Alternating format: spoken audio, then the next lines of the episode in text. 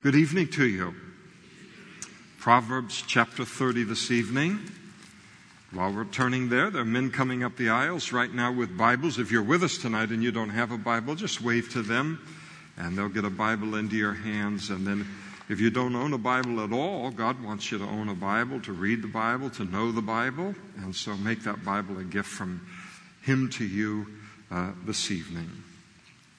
We pick things up in chapter 30. And this begins with the words of Agur, the son of Jacob, his utterance. Uh, this man declared to Ithiel, uh, to Ithiel, and to Ucal. And so here is this man by the name of Agur, and he, we don't know anything about him other than his name is mentioned here in the passage. And uh, he is wanting to declare this wisdom that's contained in this chapter that's associated with him to two of his uh, pupils that are uh, named there in uh, verse 1. He says, Surely I am more stupid than any man. Now, what kind of a teacher admits that to their students? what kind of a parent admits that to a child? But here he is. We see humility. I like him already. He said, Surely I'm more stupid than any man and do not have the understanding of a man. I neither learned wisdom nor have knowledge of the Holy One. Who has ascended into heaven or descended? Who has gathered the wind in his fists? Who has bound the waters in a garment? Who has established the ends of the earth? What is his name? And what is his son's name, if you know it? And so he's speaking to these students, and basically he's illustrating through his own life that the first step toward becoming a wise person is to realize that we are not wise enough to govern our own lives, but that we need the wisdom of God to govern our lives. I don't know about you, we all have a different testimony in how we come to know the Lord. When I came to know the Lord, it certainly wasn't because I was afraid that of heaven or, or, afraid of ending up in eternity in hell or anything like that. I should have been afraid of it, but I wasn't. I wasn't even that smart. I, I was living life, and this kind of gets into Ecclesiastes, which we get into next time. I couldn't live life without meaning and purpose, and I couldn't discover it anywhere but in the God of the Bible and in the truth of the Bible. And the second thing is, is that I was just sick and tired after spending a few short years of my life living it under my own wisdom. And uh, uh, I just realized I don't know anything about how to run my life. I'm going to go back to the God who does know how to give us the wisdom to uh, op- run our lives and the wisdom to make decisions in our life. And there's that recognition of our need for God's wisdom. When he declares himself to be more stupid than any man, the word stupid means to be brutish, it means to be dull minded, it means to be like an animal. And so he has the understanding. Agur does the understanding that until we are in a relationship with God, the relationship that we've been created for, and we are living in obedience to His will and His plan for our lives, living in line with uh, His wisdom, uh, separated from that relationship and that obedience, then we live a life on the level of an animal. We certainly see that, don't we? As we see kind of the Judeo Christian influence upon our nation uh, ebbing and more and pe- more people choosing to operate independent of that, that foundation being broken down, we see people becoming more and more animal like. And um, all you have to do is pick up any newspaper in any city you want to on, uh, on any given day. Go to any news website that you'd like to on the internet, and all of it lays the case for that every single day. It's amazing how all of life preaches to us the truth of God's word, the truth of God's perspective, um, if we're willing to hear it and to recognize it. And then what he does here in verse 4, when he starts to pose these series of questions, he poses five questions which kind of express this great divide that exists between God and man. And he basically is posing these five questions to the atheist or the person who denies the existence of God or the agnostic. And asks him of asked them five questions, uh, and the only answer to all five questions is God, in order to prove to them and show to them the folly of anyone living under their own wisdom when the wisdom of God is available to us. I am so thankful that every morning when I wake up, I know it's true of you as well, that I don't wake up in the morning and say, all right, this morning I've got to figure out once again what constitutes right and wrong in the world, um, what commandments I should obey or I shouldn't obey, uh, what are the definitions of good and bad, and I have to come up with them on my own. Imagine the, if you had the weight of that every single day to wake up to. We didn't have God's wisdom. We didn't have His definitions of right and wrong, good and bad. What a weight that would be upon us. And yet, a lot of people live under that weight. I'm glad to be done with it and uh, a case study in uh, being more stupid than any man. So he poses these five questions uh, to such a person. He says, Who has ascended into heaven? Uh, God. Uh, only He is the one who uh, moves freely between heaven and between earth. He's the only one that has access to the whole expanse of the universe. Who can control the massive power of the wind? Uh, we don't have uh, any uh, say over that. Certainly, those of us who are suffering from allergies right now, we don't have any say over controlling the wind and blowing whatever into our heads to make them feel gigantic.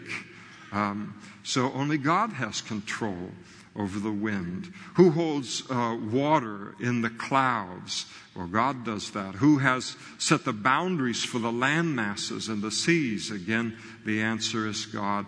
And then he poses this wonderful question What is his name and the name of his son? And so the answer to this, the question's right through God, God, God, God is the answer. What is his name? God. And this amazing question, and the name of his son. And so here, Agur, he, uh, uh, fascinating, he declares God in the Old Testament to have a son. And what is the name of his son? Of course, we know the name of the Son of God to be Jesus.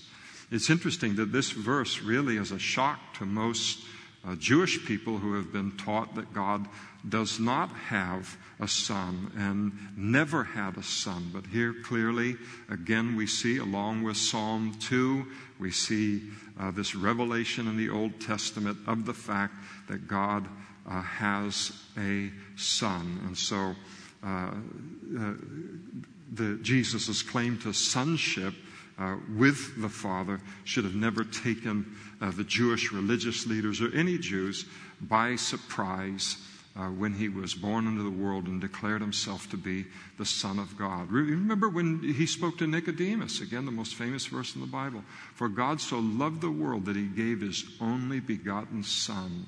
Jesus was declaring himself to be the Son of God. But that had already been established as a fact in the book of Proverbs and Psalms and elsewhere in the Old Testament that he would be divine and he would be the Son of God. And that's why on the morning when Jesus was uh, ultimately crucified and he stands before the religious leaders and they said, If you are the Christ, tell us. And he said to them, If I tell you, you'll by no means believe. And if I also ask you, you'll by no means answer me or let me go. Jesus said, Hereafter the Son of Man will sit at the right hand of the power of God. They all said, you, Are you then the Son of God? Jesus said to them, You rightly say that I am. And they said, What further testimony do we have, uh, need to have other than this? He's guilty of blasphemy. We've heard it ourselves uh, from his own mouth. And yet it shouldn't have been a blasphemy. It should have been a confirmation of the fact that, hey, this is the guy that was spoken of in the Old Testament. And then uh, Agur, he turns now from the revelation of God in nature to the revelation of God uh, in the Word. We know that God exists by virtue of the fact of creation around us. Paul brings the argument out in the book of Romans. Creation speaks of a creator, design speaks of a designer. So we know that God exists by virtue of creation. We know that he's powerful because only one who is powerful could uh, create and design all of this. But God wants us to know an awful lot more about him than just the fact that he is powerful.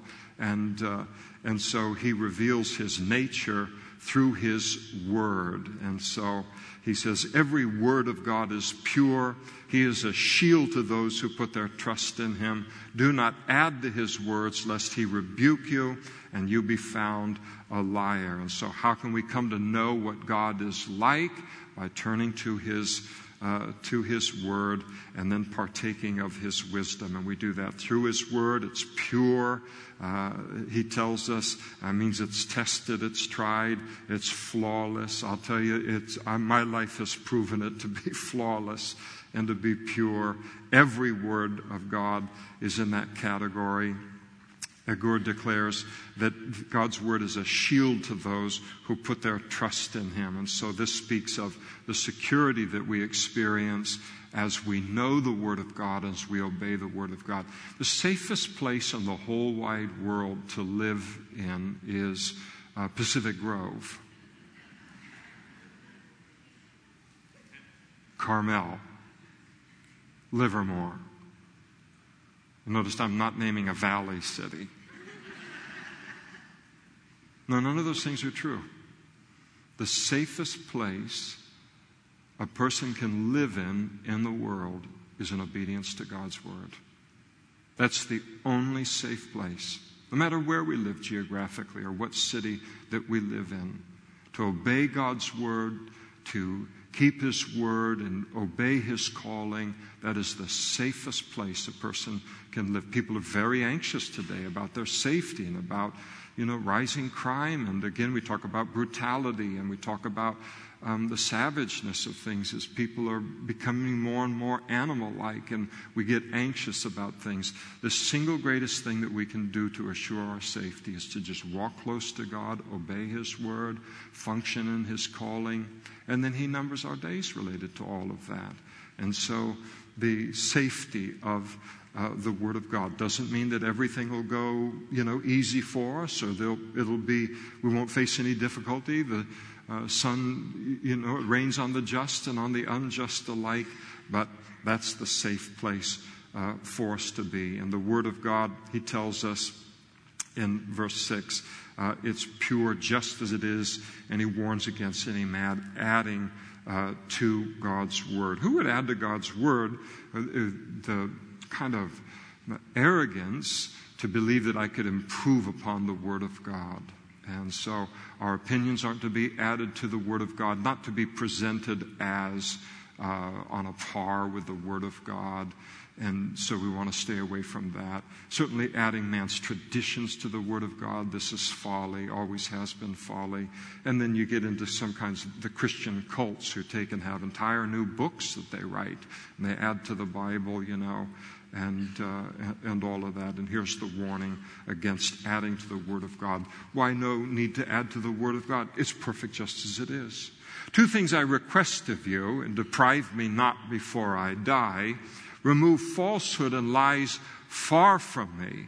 Give me neither poverty nor riches. Feed me with the food allotted for me, lest I be full and deny you and say, Who is the Lord?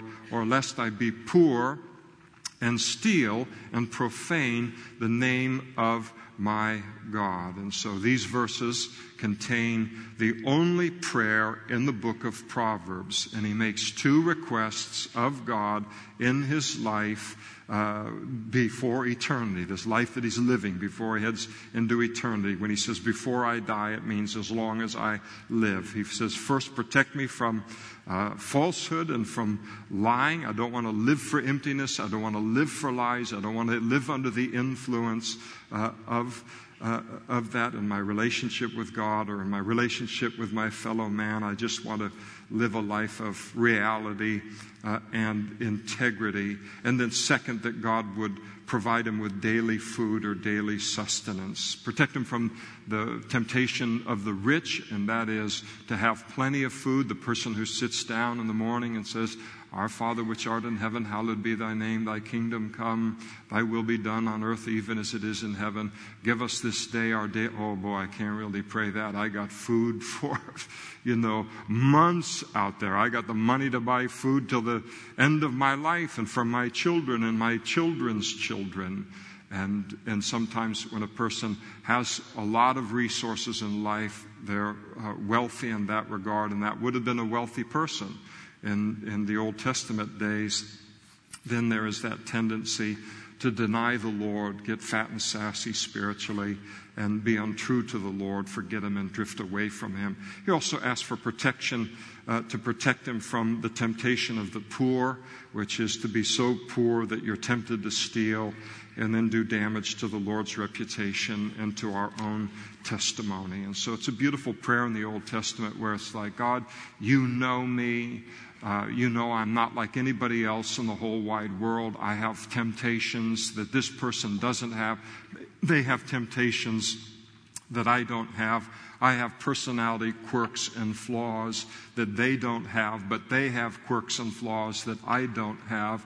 And so, Lord, how much of material things, how much of food is just right for me and how you know to me to be, and don't give me any more than that, and don't give me that any less than that. And sometimes, you know, we want more and more and more, and we don't want to live by faith, and we want all of this, and we wonder why God doesn't. And some, and God always knows more than we do that, boy, we could, if He didn't keep us right there dependent on Him on a daily basis, not just materially, but emotionally, mentally, all different ways, spiritually, that we just would, like a little sheep, go wandering off. And so, this prayer, God, you keep me right where I need to be in terms of how you bless me materially. You know best. I just ask that you keep me from either of those two extremes. Is a wonderful prayer and a prayer that the Lord loves to answer. Do not malign a servant to his master, lest he curse you and you be found guilty. So, warning against maligning or slandering a servant to his master in order to cause the master to become suspicious of his servant. You know, a servant had a tough life in those days. Also, servants have a tough life all around the world today. It's a difficult life. They don't need the added aggravation of a friend of their master coming to them or a friend of their employer coming to them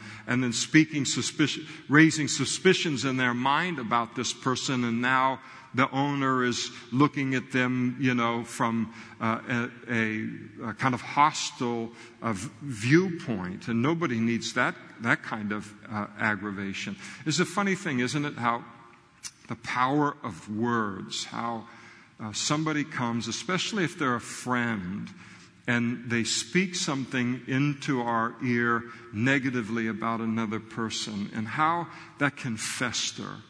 And it can end up developing like a reality. There's no reason to believe it about this other person and yet it's there. And now I find myself looking at them in a way that I've never looked at them before. They've never deserved to be looked at with suspicion and all. And yet, these little thoughts that get put into our mind and to recognize them for what they are and say, No, I'm not going to have anything to do with that. God, you know the truth. I give it to you. And I want to maintain this healthy relationship I have with everybody uh, within uh, my life. And so God warns that if a person uh, does take and slander a servant to his master and gossips and slanders how much you know a servant of the Lord, you know, then um, uh, you run the risk of having the servant privately curse you, and that God would then hear that curse, and uh, because of his great compassion for the oppressed, then honor that curse or that prayer for judgment. And so the idea is, once again, as we see all the way through the book of Proverbs, not to take advantage of people who are vulnerable because of a lack of wealth or a lack of power, not even to take advantage of them verbally. There's a generation that curses its father and does not bless its mother. There's a generation that's pure in its own eyes, yet is not washed from its filthiness. There's a generation, oh, how lofty they uh, are their eyes, and their eyelids are lifted up. There is a generation whose teeth are like swords and, and whose fangs are like knives to devour the poor from off the earth and the needy from among men. And so, four uh, very undesirable uh, traits to see in a particular generation of people on uh, the earth. So if an older generation looks behind them and the younger generation is marked by one of these things, it's a little bit of trouble. Two of these things, it's a fair amount of trouble. Three of these things, it's big time trouble. And four of these things, uh, it's a sinkhole. Is going to be a real problem. And so the importance of of each generation, you know, being godly and commendable. So, the undesirable marks of a generation number one, he says in, in, verse 11, a generation that curses its father and does not bless its mother. In other words, a generation that is disrespectful and unthankful. They're disrespectful toward their parents and they're unthankful for the sacrifice of their parents in raising them. And so, in the minds of this undesirable uh, generation, all that their parents did for them was owed to them. That was what they were entitled to, it was their due, and they have no sense of the sacrifice and the hard work that was uh, behind it. And so, even though this kind of thing is uh, epidemic in the Western culture. I don't see that it marks everyone in the younger generation, not even remotely, uh, but it is a growing trend where there's just this sense that uh, I'm owed these kind of things, and uh, and because that's all around us, we shouldn't uh, view it that way. The one generation is there isn't ever, there sometimes you can't respect everything or even most things about the generation that's gone before us but we can respect uh, the position of our parents, the authority that's been given them by God. We can uh, uh, respect when it was there as a part of our life, uh, a, a determined attempt on their part, a sacrificial attempt to tend us and to take care of us and to raise us into adult life. Second, mark of an undesirable uh, generation is one that's pure in its own eyes and yet is not uh, washed from its filthiness. In other words, it's shameless. They live a life that's filthy, they live a life that is shameful, uh, but they're pure in their own eyes. In other words, they won't listen to anybody. They want to live the life that they want to live. It's an impure life, and you can't tell them uh, anything. They know everything already. And, uh, and so that's a bad mark in a generation. Third, a generation that's lofty in their own eyes. Their eyelids are lifted up. In other words, they're proud and they're uh, arrogant. So it's a, a generation that's self consumed and, and uh, filled with a sense of their uh, own importance. Nobody and uh, nothing in the whole world is as important in their eyes as themselves. And, and uh, nobody and nothing else is as worthy of their attention as themselves. And then number four, a generation whose teeth are like swords and whose fangs are like knives. They devour the poor from the earth and the needy from among men. So they're self dominated, and uh, as a result, they're oppressive uh, toward the vulnerable and the powerless around them. In other words, this person, if I can take advantage of them in order to get what I want, then they will uh, readily do that. People just exist to use in order for me to advance myself.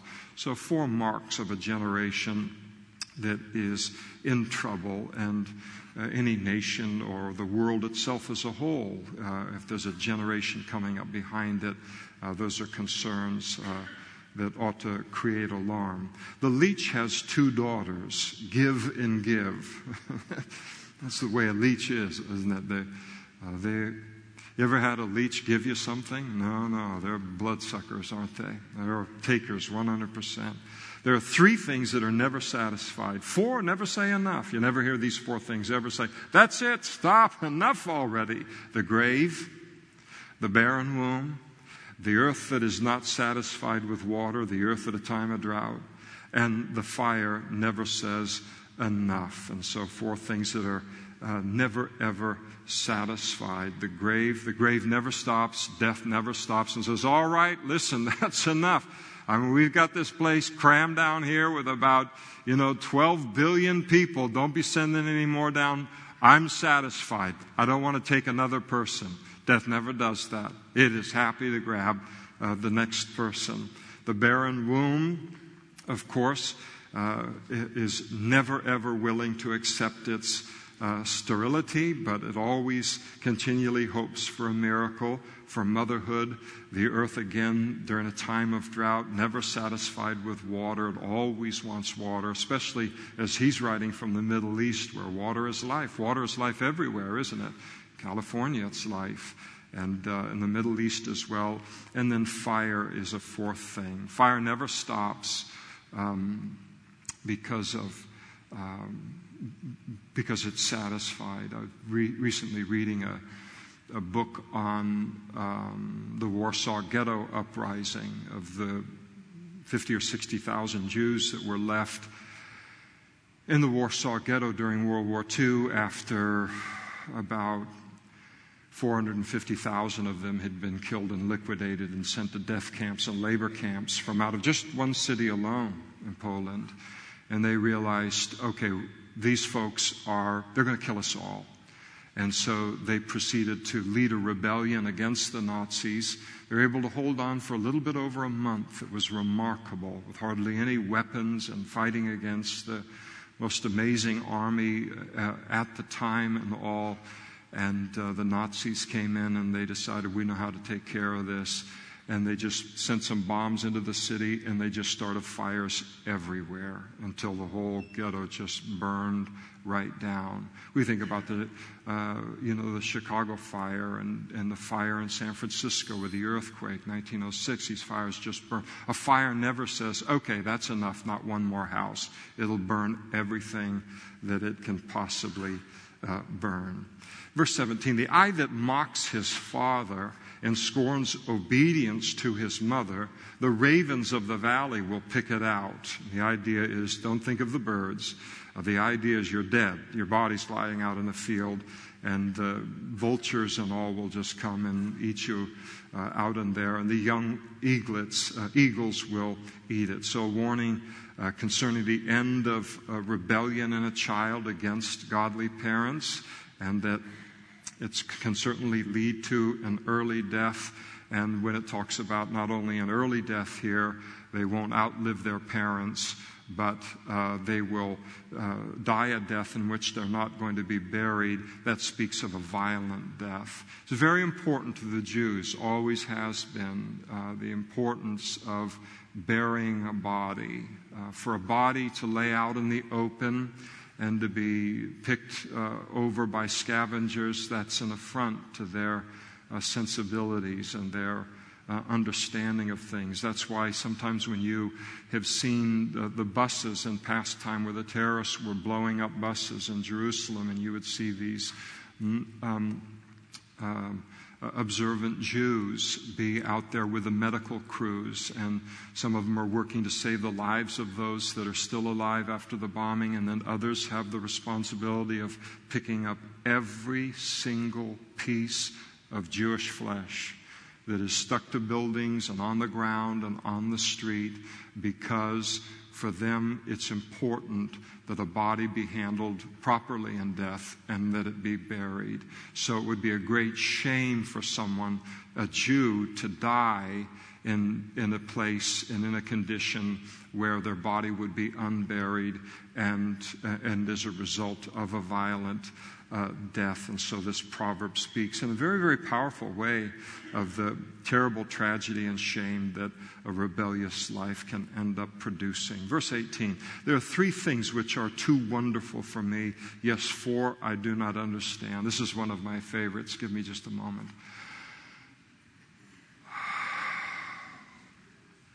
Okay, I'm ready.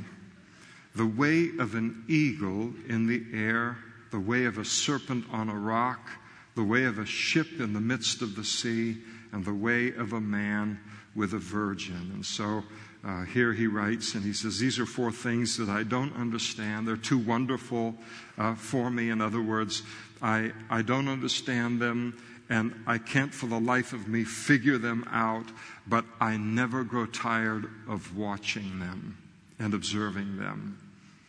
The way of an eagle in the air. Is that one of the most beautiful, majestic things to watch? Is to watch an eagle soar and fly and use the wind and all, and you just look at it and you can't figure out how all that looks, but how it all works, but you just admire the beauty of that eagle. The way of a serpent on a rock. I mean, what young boy doesn't like to catch a snake in your childhood and you watch a snake on a rock and how they have no hands, they have no feet, they have no arms, they have no legs, and they're just able to make this movement across a rock. And you watch a snake when it's moving. Not my wife, she's not interested in looking at snakes or lizards, but everyone but my wife and other women in the room, like my wife, and men in the room who are like my wife, we will not identify you though.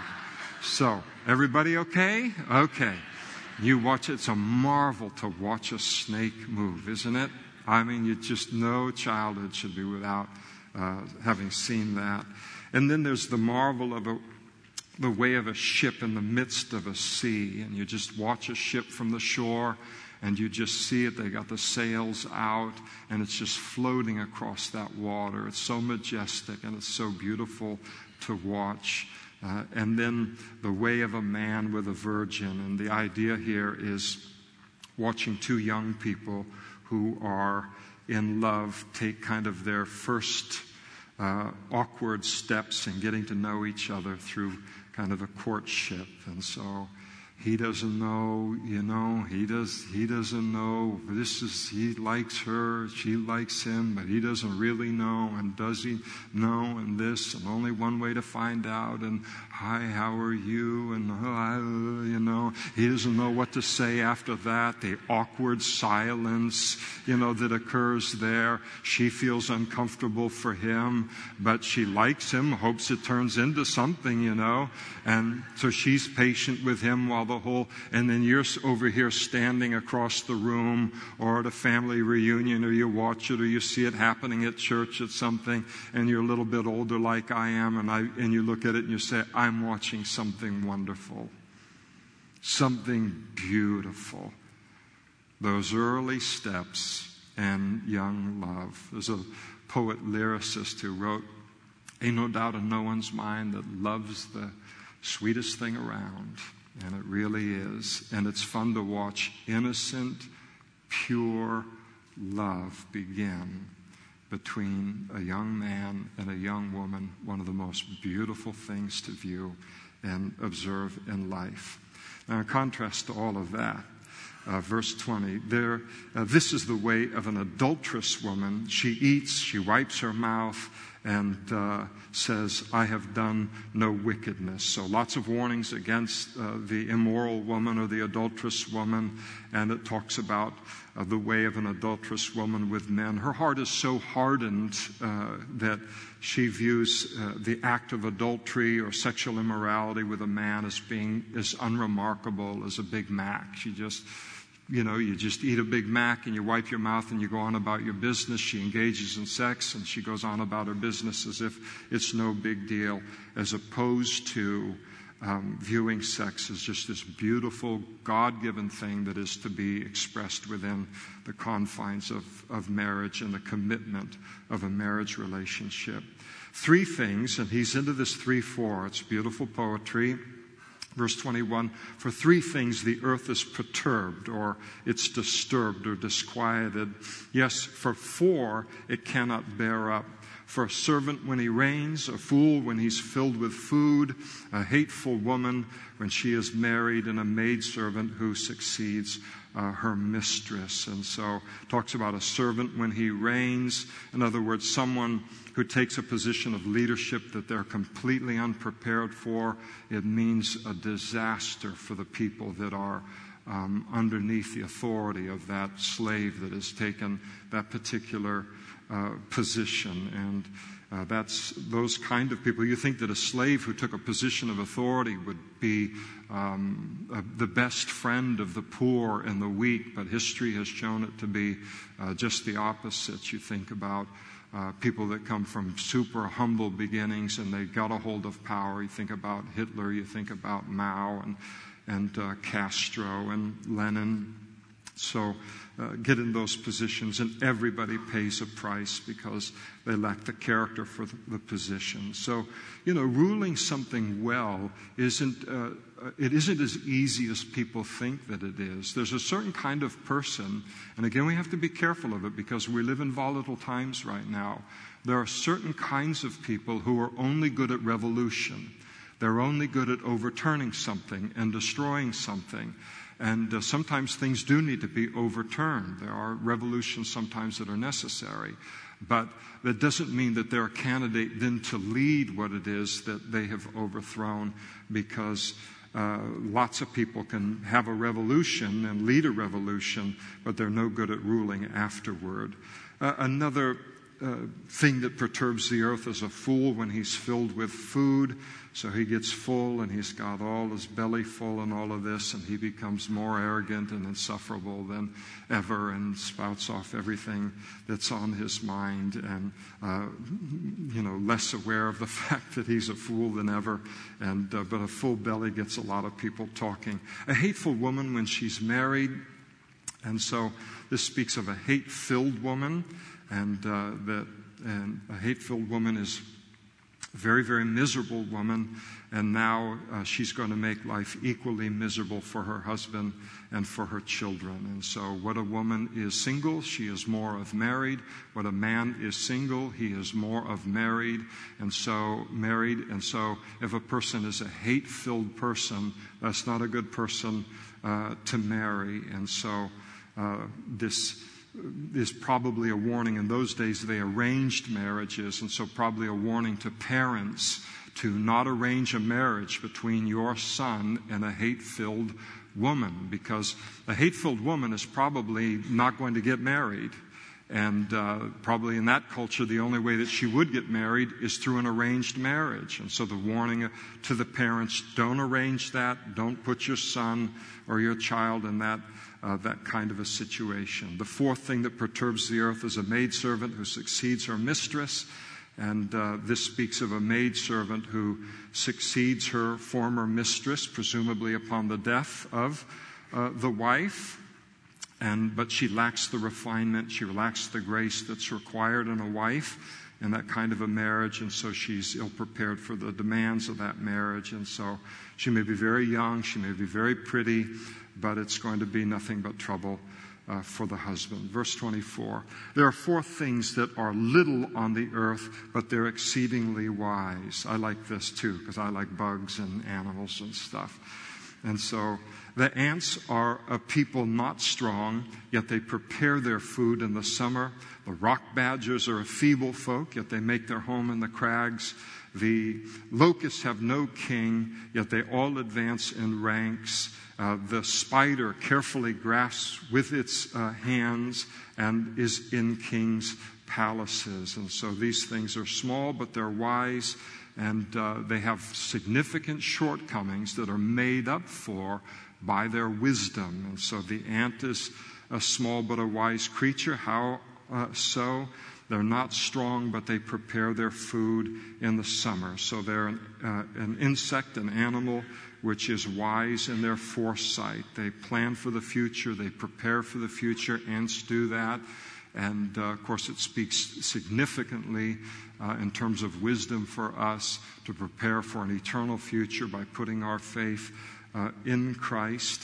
And then it talks about the rock, rock, badgers and conies. They're very, very feeble, but they make their homes in the rocks. This is always a fun part of a trip to Israel. You see these conies, or they're called hyraxes, or rock badgers. And basically, they're just a giant hamster. They're so, they're just this little plump uh, pot pie for an eagle or a bird of prey or a coyote. I mean, it's like dig in.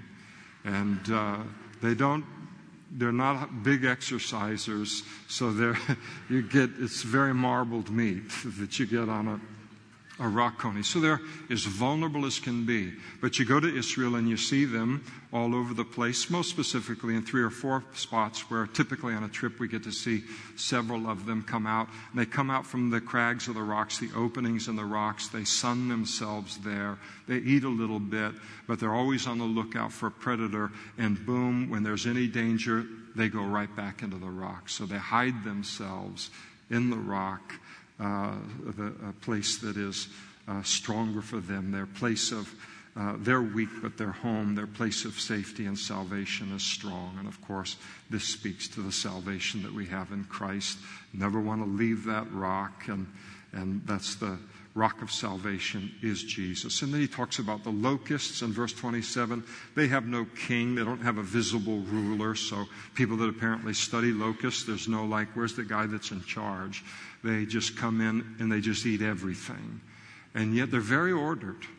Uh, they're like a military machine as they, uh, as they operate. And so they advance in ranks, we're told, and uh, very awesome to watch. And so they live and work in cooperation uh, with one another. And the highest application to, for us is related to the gospel and, and in order for us as Christians to fulfill the Great Commission it requires cooperation with other Christians and a willingness to listen to the head of the body of Christ, and that is Christ Himself, and this person of the Holy Spirit that keeps us all on the same page. And then he talks about the spider. It can just as easily be the gecko or the lizard. It's small, but it lives in king's palaces. Man, I mean, it doesn't pay any rent or anything.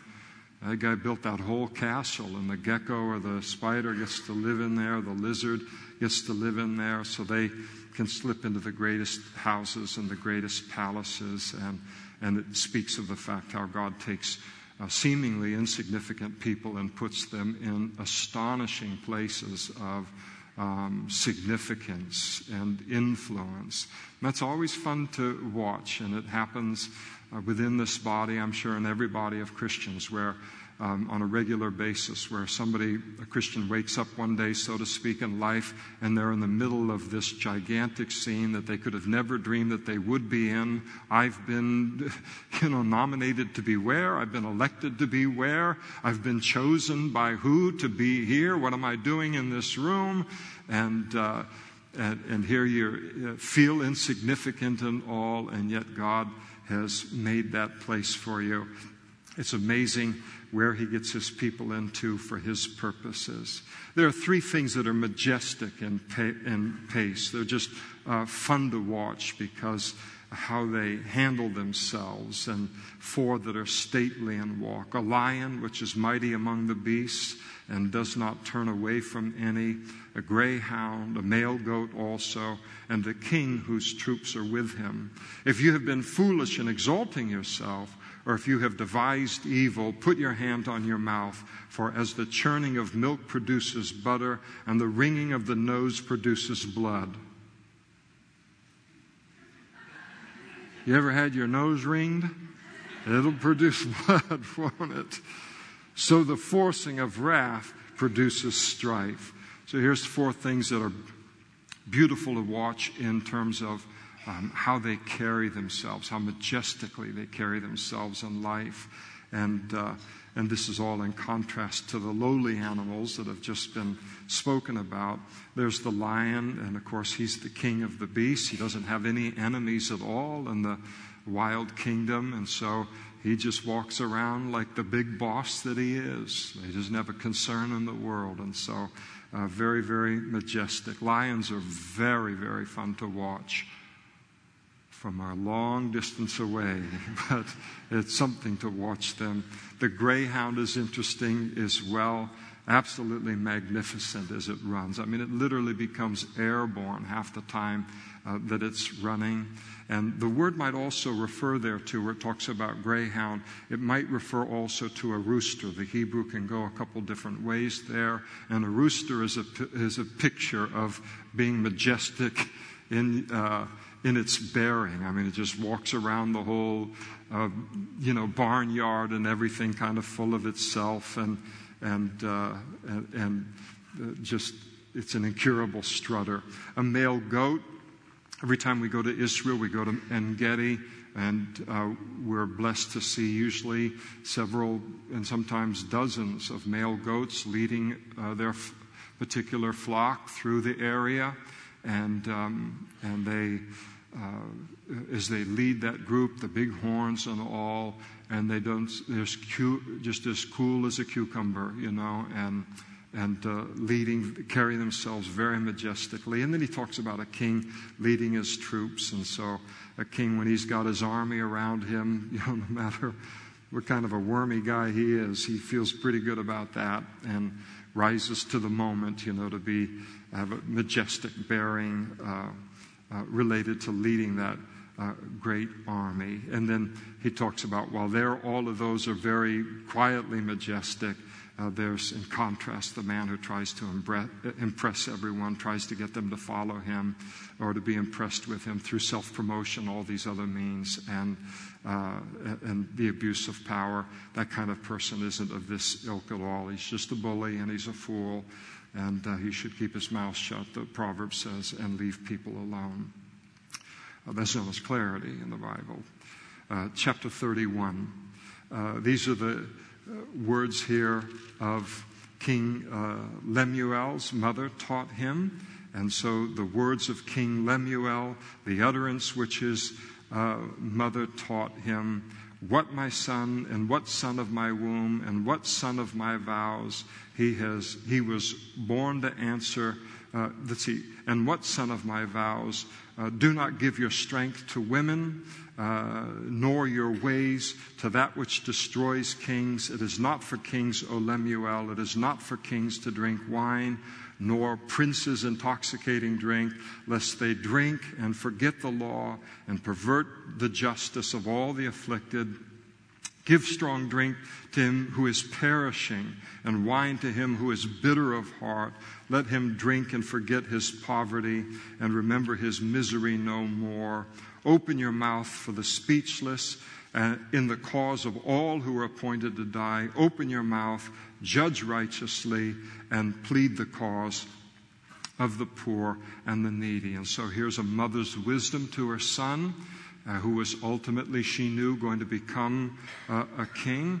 And King Lemuel was so impacted by his mother's words that she apparently uh, taught him in preparation for his role in life uh, that uh, he shares it with us so that it can also be a part of our uh, ministries as unto the Lord. I think this is very encouraging to mothers who, godly mothers who raise their children to see the influence of how it can live on in, in their children.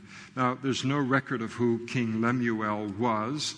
He wasn't one of the kings of Israel. His name means dedicated to God, which is uh, probably comes from in verse 2 where she says, And what son of my vows? Apparently, she was, he was born as a, as a answer to prayer in which she vowed to God to dedicate her son to the Lord if, if uh, he would give her a son. So his name means belonging to God or dedicated to God.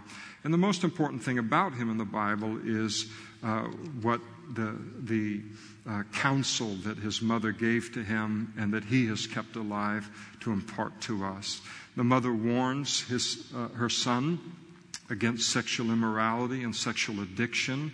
That's an important warning uh, for all men, all leaders, and all powerful men, certainly, everyone though.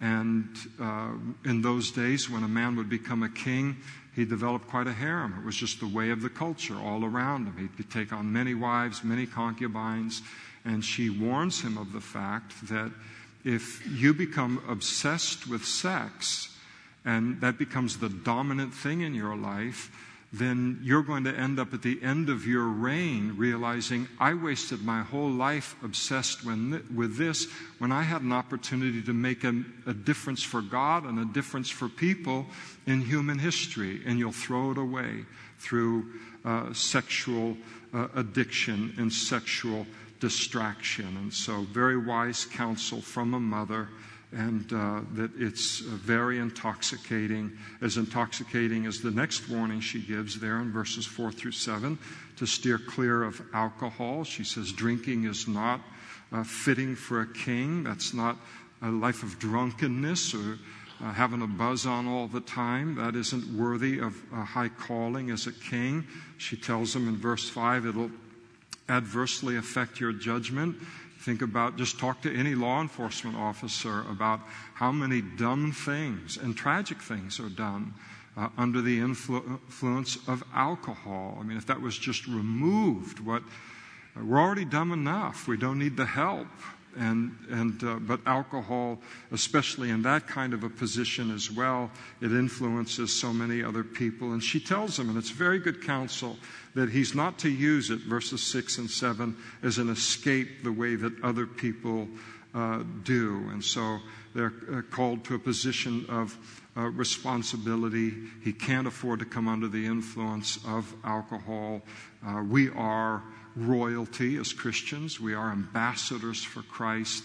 And we are not to come under the influence of alcohol, but Paul says what in Ephesians? He says, be being filled with the Holy Spirit. That's always uh, a safe thing for us. So the world may go to alcohol and drugs to deal with its problems, but the child of God who wants their life to make a difference in human history for God, we take our problems to the Lord and uh, to the Holy Spirit to have them solved. And so um, she then closes it out by telling him in verses 8 and 9 that he needs to open his mouth on behalf of all of the subjects and uh, and, and to use the office to further the people and not for himself. And so it would be a terrible thing to become a king. There's a lot of people who've been powerful in history. They become kings, they become a ruler of a nation. They rule for 10 years, 20 years, 30 years, 50 years, and you look back, and all it was was just debauchery for them. It was just a self serving position. They didn't make life better for the poor, they didn't make life better for the powerless or their nation. And if that person has any kind of a conscience at the end of the life, they would recognize, I have completely wasted my life. And so she is telling, teaching him now how not to waste his life. And you've been given that position by God, but it's not for you. It is to operate in that position for the good of those that don't hold the position, but are dependent upon good decisions coming from you for their welfare.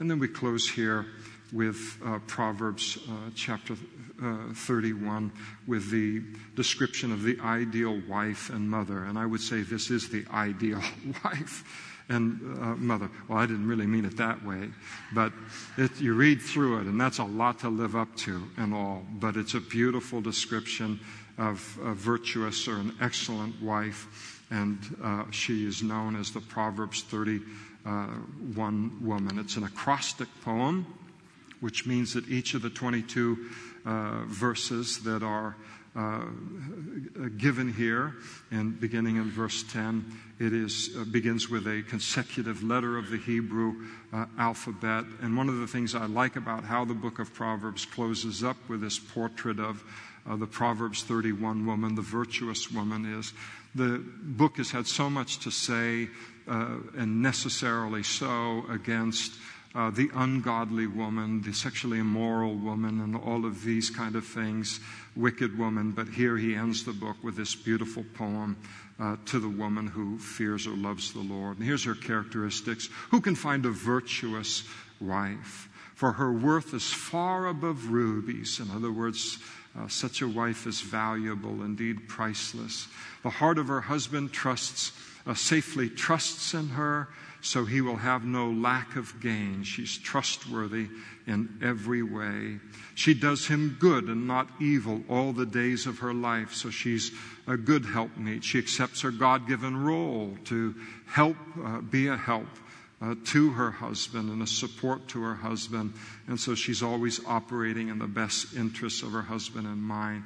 She uh, seeks wool and flax and willingly works with her hands. So she's hardworking, she's industrious, she doesn't sit at home and watch soap operas and uh, eat bonbons and caramel corn and um, uh, uh, carameled apples or candied apples or string licorice uh, or whatever. So she's she's hardworking. She's and, and that's a beautiful thing to see. She is like the merchant ships. She brings her food from afar.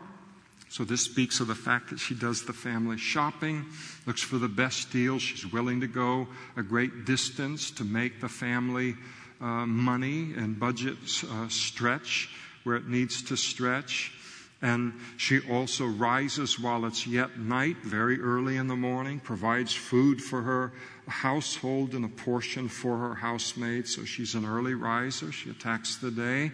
She considers a field and buys it from the profits that uh, she plants a vineyard, so she has good business sense and, again, wise with the family uh, money and wealth. She girds herself with strength and uh, strengthens her arms. Again, she's not afraid of hard work. She's a hardworking person, has a healthy attitude toward work.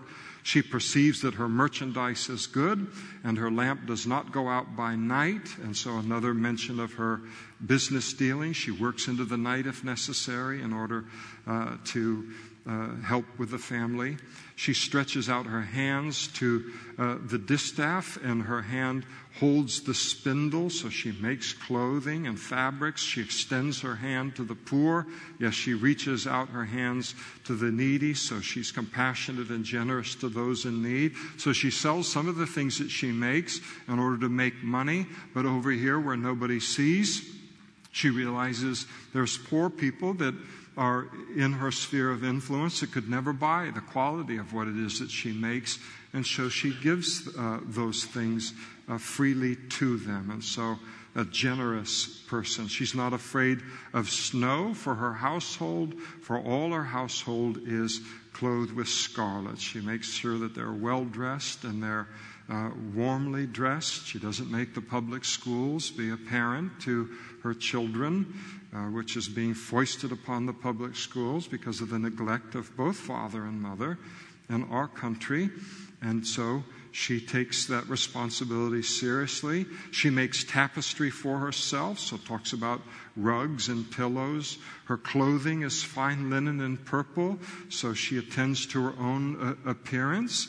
And so she is um, careful with money, but uh, she makes sure she's not austere. She makes sure that uh, her, her appearance is, uh, is, uh, is attended to in a proper way. Her husband is known in the gates when he sits among the elders of the land. Because of her faithfulness, he can uh, achieve. He knows he is achieving in life what he could never achieve without her. And that's a beautiful thing when a husband realizes that about his wife. I could never do what I do if it weren't for her doing what it is that she does. And she makes linen garments and sells them and supplies sashes for the merchants. In other words, her life again is productive. She works hard enough to supply her own family with clothing, and then she makes enough also to sell. Strength and honor are her clothing. She shall rejoice in time to come. This talks about her moral character. When you have good moral character, you can be confident related to the future, and she has that confidence. She opens her mouth with wisdom, and on her tongue is the law of kindness. So she uses her mouth to communicate kindness and wisdom uh, to her children and to her husband and others. She watches over the ways of her household, does not eat the bread of idleness. In other words, her family is her priority. She's not idle or lazy. Her children rise up and call her blessed, her husband also, and he praises her. Many daughters have done well, but you excel them all. And so both the husband and the children express their appreciation to her. And charm is deceitful and beauty is passing. So charm is a superficial thing. Beauty is temporary, and uh, beauty is temporary, and uh, beauty is temporary, and um, it's very, very temporary, and uh, it, it comes and it goes. But a woman, who I'm not talking about anybody either, by the way. Don't read into that. I'm just thinking. I'm so I'm a nervous wreck in this chapter, candidly. This is something that a woman should be teaching uh, to women. So, but uh, charm is deceitful and beauty is passing, but a woman who fears the Lord, she shall be praised. And so here's the whole reason for uh, what's described in uh, all the way through to verse 29 her love and her respect for the Lord. Give her the fruit of her hands and let her own works praise her in the gates. And so that beauty of that kind of a life causes her to be well spoken of uh, far and wide. And so we come now to the end of the book of Proverbs. So, quite an accomplishment, and uh, what a wonderful book it is. I love that this book, and I love to have gone uh, through it with you. And I love the fact that our younger generation is in the room on these nights, and uh, specifically related to the book of Proverbs. And um, because, again, as I mentioned when we began the whole thing, I re- growing up as a kid, I remember my brother and I, we went to a Catholic school, an elementary school. I think we were there for two weeks and they expelled us. Even the nuns, even the nuns could not. And we were just little guys, so many fights and torn up uniforms, and the parents began to complain, and we were out. And, uh, but for really, in all seriousness, for my twin brother and my sisters, when, when we hit the door heading out into life completely unprepared, if it weren't for teachers, if it weren't for other people who showed an interest in us, uh, coaches and things like that, I was fortunate. I had that more than the others of them uh, did in some respects. And, uh, but we headed out the door in a terrible, terrible shape in terms of being prepared for the life that was not impressed with us and was ready to victimize us one of a thousand different ways. And I remember only two things that my mom used to tell us. Um, two wrongs don't make a right, and it's an unfair world. That was about the summation of the impartation of wisdom into our lives. We needed a bit more than that. I don't put anyone down. Everybody did the best they could at the time.